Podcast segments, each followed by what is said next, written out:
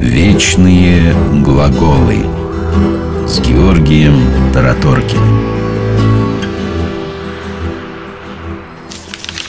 Дорогие коллеги, если вы не примете антикризисный план, который предлагаю я, то наша компания рухнет. Но это слишком рискованно. Я бы даже сказала, невозможно. Нам нужен другой план. Другой план? Хорошо. В таком случае я умываю руки. Это еще зачем? Ваш коллега хочет сказать, что снимает с себя всякую ответственность, если его план не будет принят. Однако, какое отношение отказ от ответственности имеет к мытью рук? В Ветхом Завете в книге «Второзаконие» говорится о ритуальном омовении рук. Но широко известно это выражение стало благодаря Новому Завету. В Евангелии от Матфея рассказывается о том, как в день Пасхи первосвященники и старейшины иудейские привели на суд к римскому наместнику Понтию Пилату Иисуса Христа.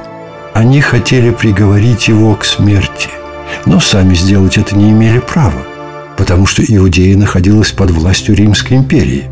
Такой приговор мог вынести только римский наместник, прокуратор Иудеи Понтий Пилат.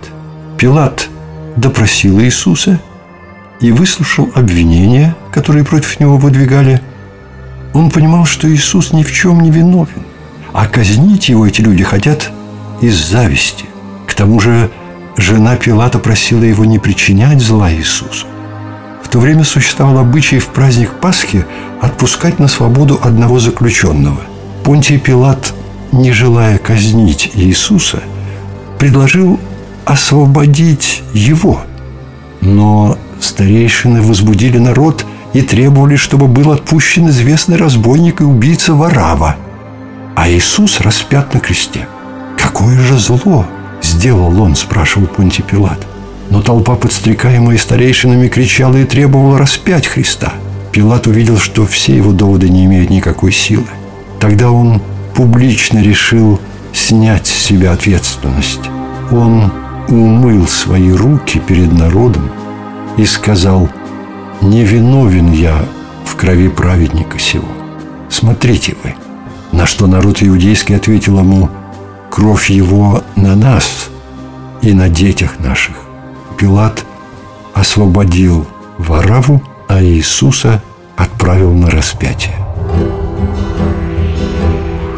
Вечные глаголы.